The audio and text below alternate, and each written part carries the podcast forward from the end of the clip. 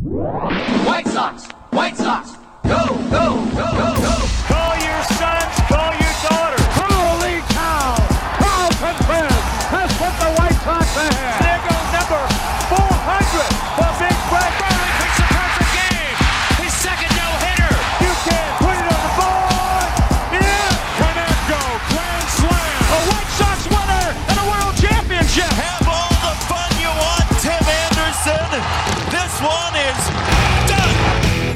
on Sox. The dynamic duo of Herb Lawrence and Chris Tannehill. Those two are like a tag team, you know? Come With me to the south side of Chicago. Hi, this is Jim Thome, and the best White Sox talk is on Locked On Sox podcast with Tanny and Herb. Allegedly. Thank you, gentlemen, Jim.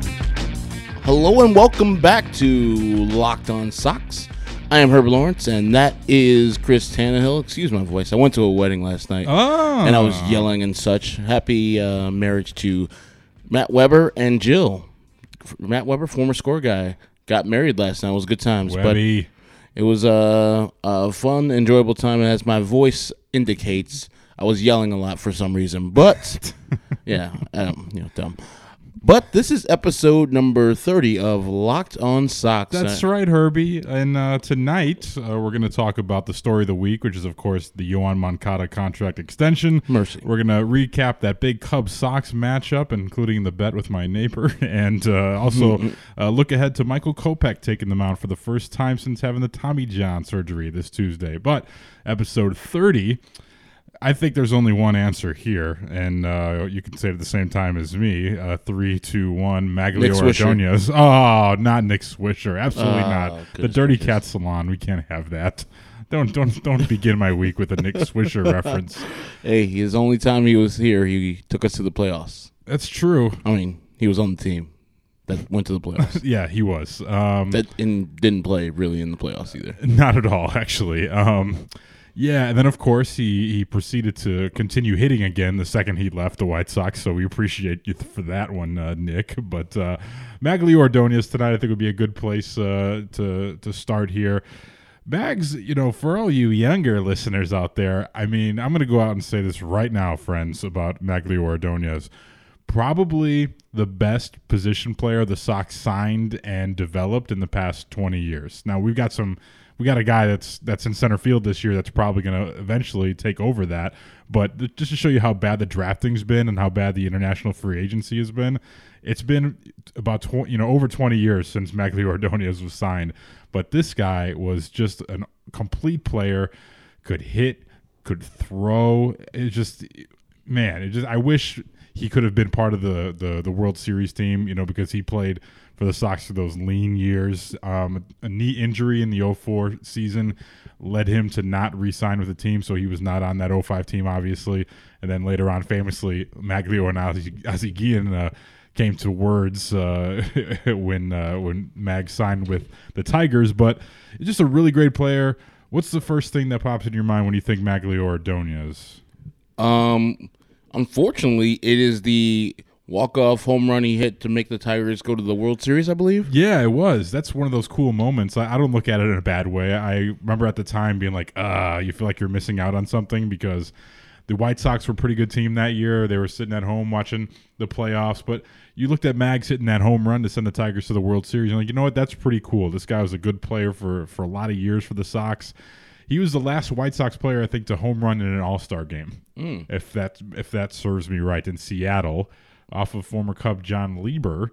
And uh, yeah, so salute to Mags. One of the funny things that I remembered today when I was looking up old Mags was he was part of a rumored three team trade back when A Rod was a Texas Ranger. The the Red Sox, this was back in the big old AL East arms race where the Yankees and Red Sox were spending all the money trying to acquire every player imaginable.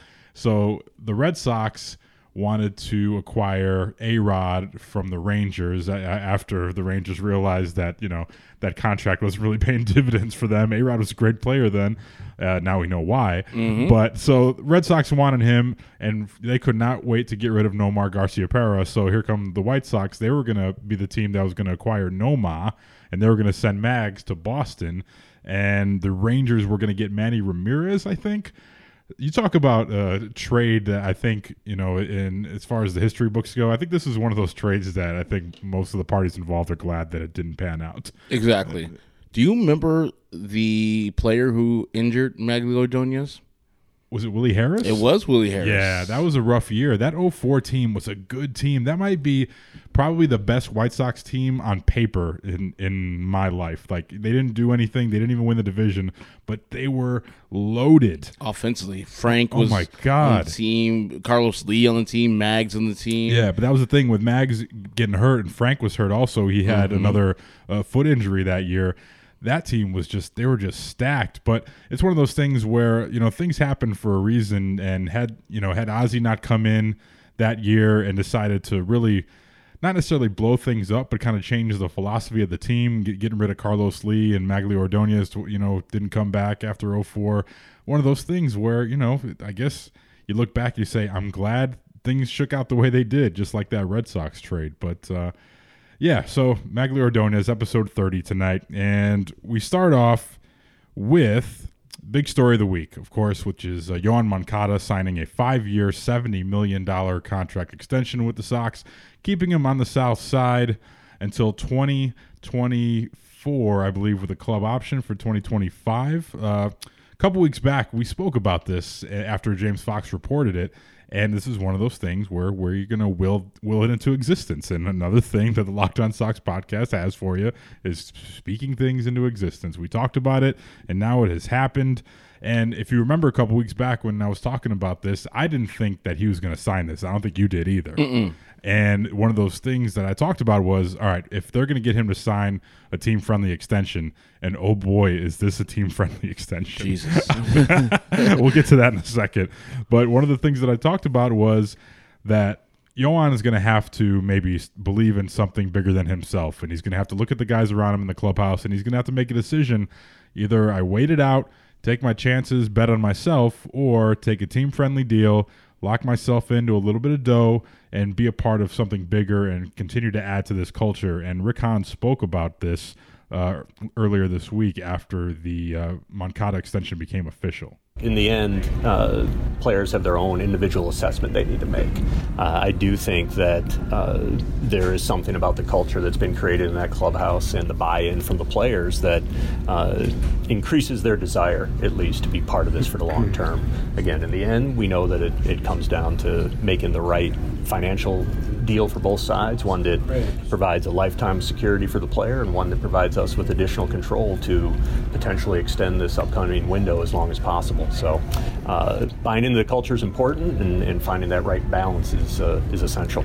I think we can objectively sit here today and feel like, you know, through the players you mentioned, that we have three of uh, arguably the most exciting young players in the American League under control for at least the next six years, and that's a that's a that's a good feeling. Damn, that's a good feeling. Rick Hahn, congratulations uh, on another swindling.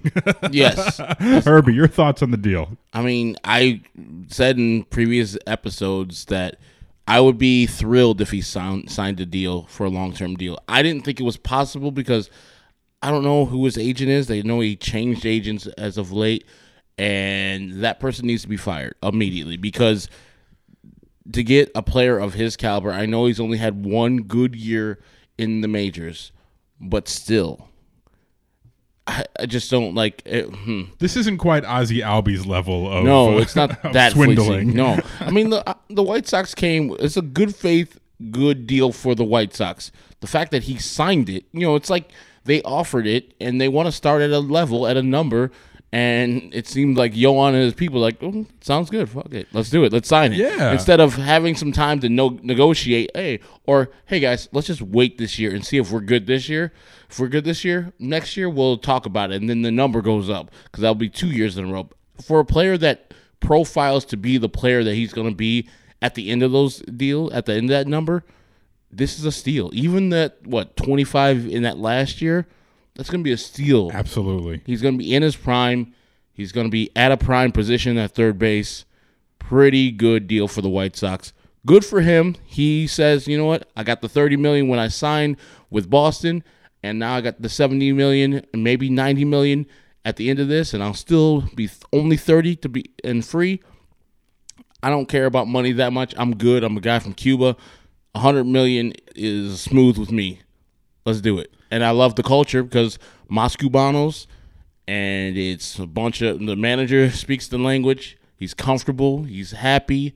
Everything's all good. So if you find your happiness, don't run away from it, and then find some security to go along with it. So I won't poo-poo his deal, but in the grand scheme, I think he got not fleeced, but signed for less.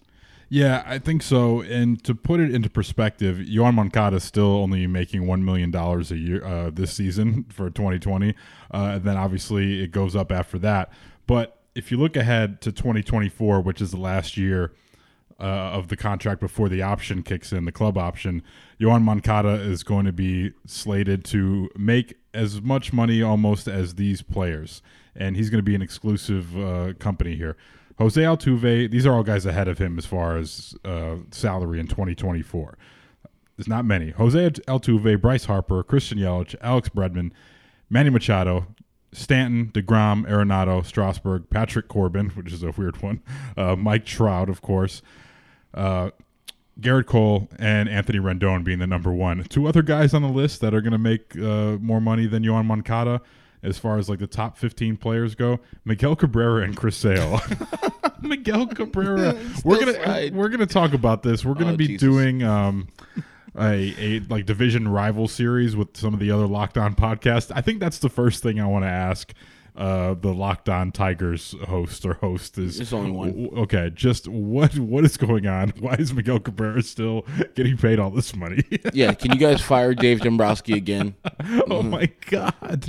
I remember at the time thinking of it like what was it like you know three or four years ago when he signed it it was like oh yeah that that's a crazy deal. That's that, that money's not going to be great at the back end but he's still going to be a good player for a long time. Yeah, it's been bad for a couple years now. Golly, I mean, like any long-term deal, you're gonna pay for it on the back end. You're paying for it on the front end with Miguel Cabrera, one of my favorite players of all time. As I've said on this podcast and many other broadcasts, that the reason why I don't hate the Tigers as much as I hate the other teams in the division is because Miguel Cabrera is such a fun player, Yep. great hitter. Everything about him I love, and still that deal, man, fleecing. That is a fleecing on the player side. So that's pretty good company for Moncada. Do you think that he's going to be a, potentially a top five player in 2024? Yes, I do too. I think throughout this contract he'll be a top ten player minimum. I, he already, you can argue, he's a top 10 player in the American League, judging by the MVP voting. I think his arrow is only pointing up, but this is a pretty exclusive company, uh, it- you know, as far as that contract goes in the last year of the deal. I think he'll be right up there and possibly uh, ascending, you know, beyond some of these players on the list, like your uh, Altuve's and your Bregman. So, he, I mean, he's already had a better year than Manny Machado did last year. So, Oh, yes. you know, yeah. So he's right there, man. It's this is the most important of the uh, player of the rebuild.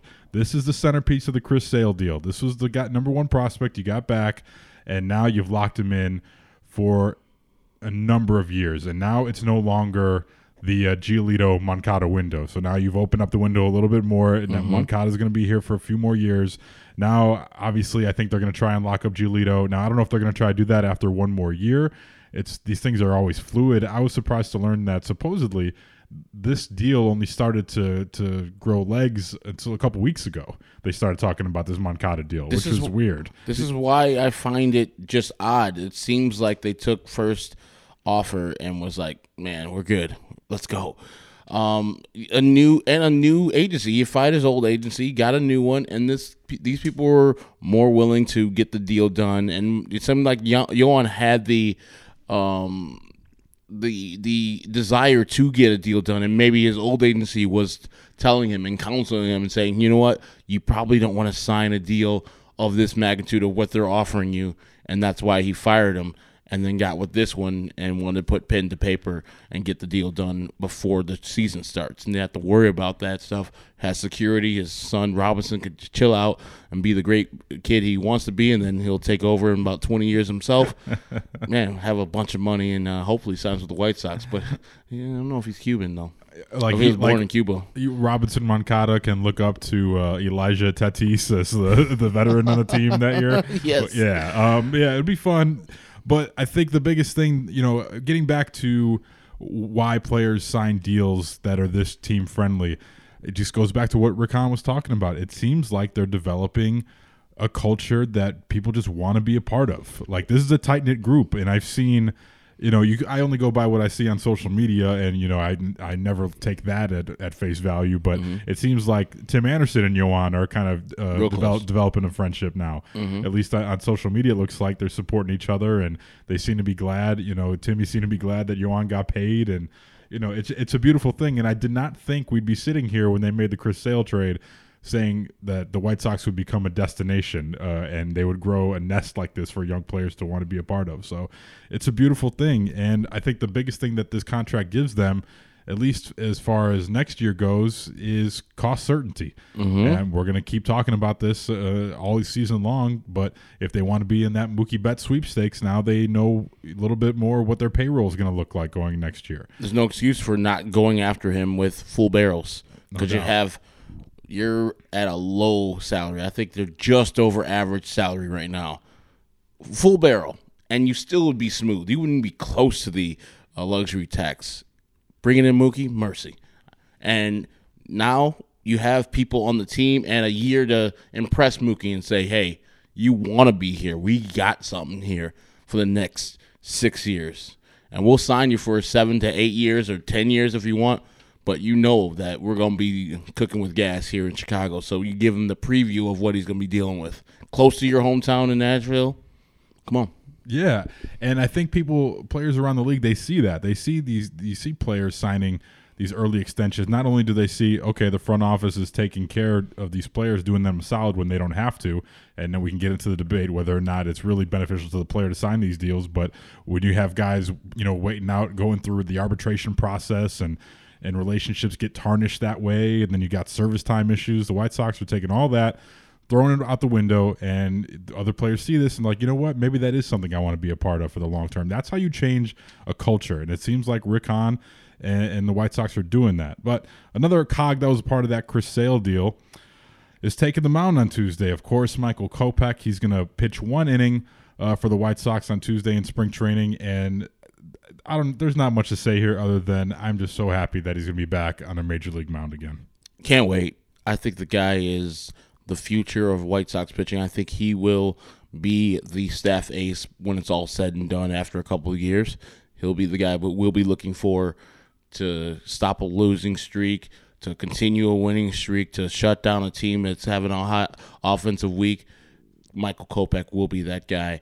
And I can't wait until I could see him in a real game in the majors because I know the first couple months maybe he'll be down there in Charlotte just perfecting his craft and keeping the ball in the park if he can. But I'm encouraged that this guy, after Tommy John surgery, after all everything that's gone on, reports are pretty positive about his velocity, his maturity off the mound, uh, off the off the field has been talked about ad nauseum. He's been great with the media. He's um, talking about his mental Ill, uh, illness and mental health problems. I think the kid is becoming what the Boston Red Sox envisioned him to be after a couple uh, hiccups, and then what the White Sox traded him for. Now you can see the benefit for both teams. The Boston Red Sox got Chris Sale. He was at his best. He saved the last out of their World Series, so it's worth it. And now the White Sox, Yoel Moncada is solid. If you get Kopech to be the pitcher that they know he can be, it's a win-win. There's no losers in that trade. Yeah, and I, I think we'll see him come out Tuesday. I mean, he's going to probably try to throw the ball through the glove, which is fine. I understand that. That's who he is, even though he says all the quotes in the media say he's a different guy. He's a changed pitcher. You know, he's, he's become more of a, of a pitcher than a thrower. They say actually like he's got better control with the slider. I'm looking forward to seeing that in real time game action because that's that's going to be a game changer for him because that's you know when he did struggle uh, in his limited outings, it was locating the, the secondary stuff. So I'm looking forward to it. And thinking back to 2018, that night that he was out there pitching uh, his last outing before they announced that he had to have the Tommy John, was that to me? I think that was the lowest point in the rebuild because that was like when he came up in 18 that was like you know the most exciting thing that had happened like that was the the first you know, Moncada coming up and getting his first start, that was a thing. But first, but the Kopech first start, that was like an event for anyone that was in the ballpark that night. Was that the lowest point in the rebuild for you? Is that when he went down with the Tommy John in 18? Yeah, because it signaled that the White Sox would be putting the rebuild a year past, a year back. So we're expecting the rebuild to start this year. 2020 was the year that we're supposed to compete, which now we are, but you couldn't tell me anything last year, especially when we missed out on uh, Machado and all the free agents not having Kopech for a whole year on the mound, doing his thing in 2019 hurts the development of the team and the development of the young man. But now it seems maybe it was a blessing in disguise. He got better as a person off the mound. He's married now. He's more grounded. If the slider is like you say, it's more in control. You can find the command on that slider and still throw the 90 plus fastball, 95 plus fastball this guy's gonna the sky's the limit for him. He's gonna be a top notch pitcher. I'm predicting, and yeah, that was a low point for me when he did go down because he and Moncada signaled the rebuild. There were the two linchpins of that deal. Um, I found this surprising when I was reading about Kopech today. Yahoo Sports says Michael Kopech is one of the front runners. He's a three to one favorite for American League Rookie of the Year. Now he still qualifies as as rookie uh, because of his limited uh, outings in 2018. But did, does that surprise you? Three to one favorite for Rookie of the Year. He didn't say which sports book had it, but a lot of the early odds for one of the books they were talking about, they didn't say which one. But yeah, it surprised me firstly because it's terrible odds. um, secondly, they know that the White Sox are going to not have this guy starting at the beginning of the year. So he's just going to come out in gangbusters in June, July, August, and September and take that award. It's going to be really bad. Like if it was a, a long odd one, like a 100 to 1 type of thing or 50 to 1 type of deal, a little bit more palatable. Like how how are you going to make money on that? 3 to 1 is like just throwing your money away. Yeah, Like and who like who are also the rookies? Like Luis his own teammate. Luis Robert, I think, is five to one. Oh my god. That might be uh, That's the value. That might be a bet worth worth making when they open up the casino here. Uh, what is that going to be at Rivers, right? Yeah, tomorrow. Yeah, Monday. so yeah, if you're listening to this, you know Lawrence Holmes is going to be there with our guy Joe Ostrowski. Uh, maybe that if I don't even know if I don't know the logistics. I don't know if you can place a bet for AO Rookie of the Year at the at the Rivers. Uh, I'm sure you can only not bet on the college teams. Okay. The Illinois college teams. All right, so I think whatever if if they if the bookmaker makes it, it won't be a against it. You can probably put MLB futures out there. You can put um, AL Rookie of the Year odds. I'm sure they'll have most of the things you can uh, do in a Vegas uh, sports book or something online. If you find it, I'm sure they want to have that competition out there too. All right, I think that wraps us up uh, for this edition of Locked On White Sox. Now, tell your smart device to play the most recent episode of Locked On MLB. I was checking that one out earlier. They were talking about Moncada. The White Sox are national MLB news with this Moncada extension. They were talking about it on Locked On MLB. Lots of great MLB content there. Have a great day. Talk to you guys later this week.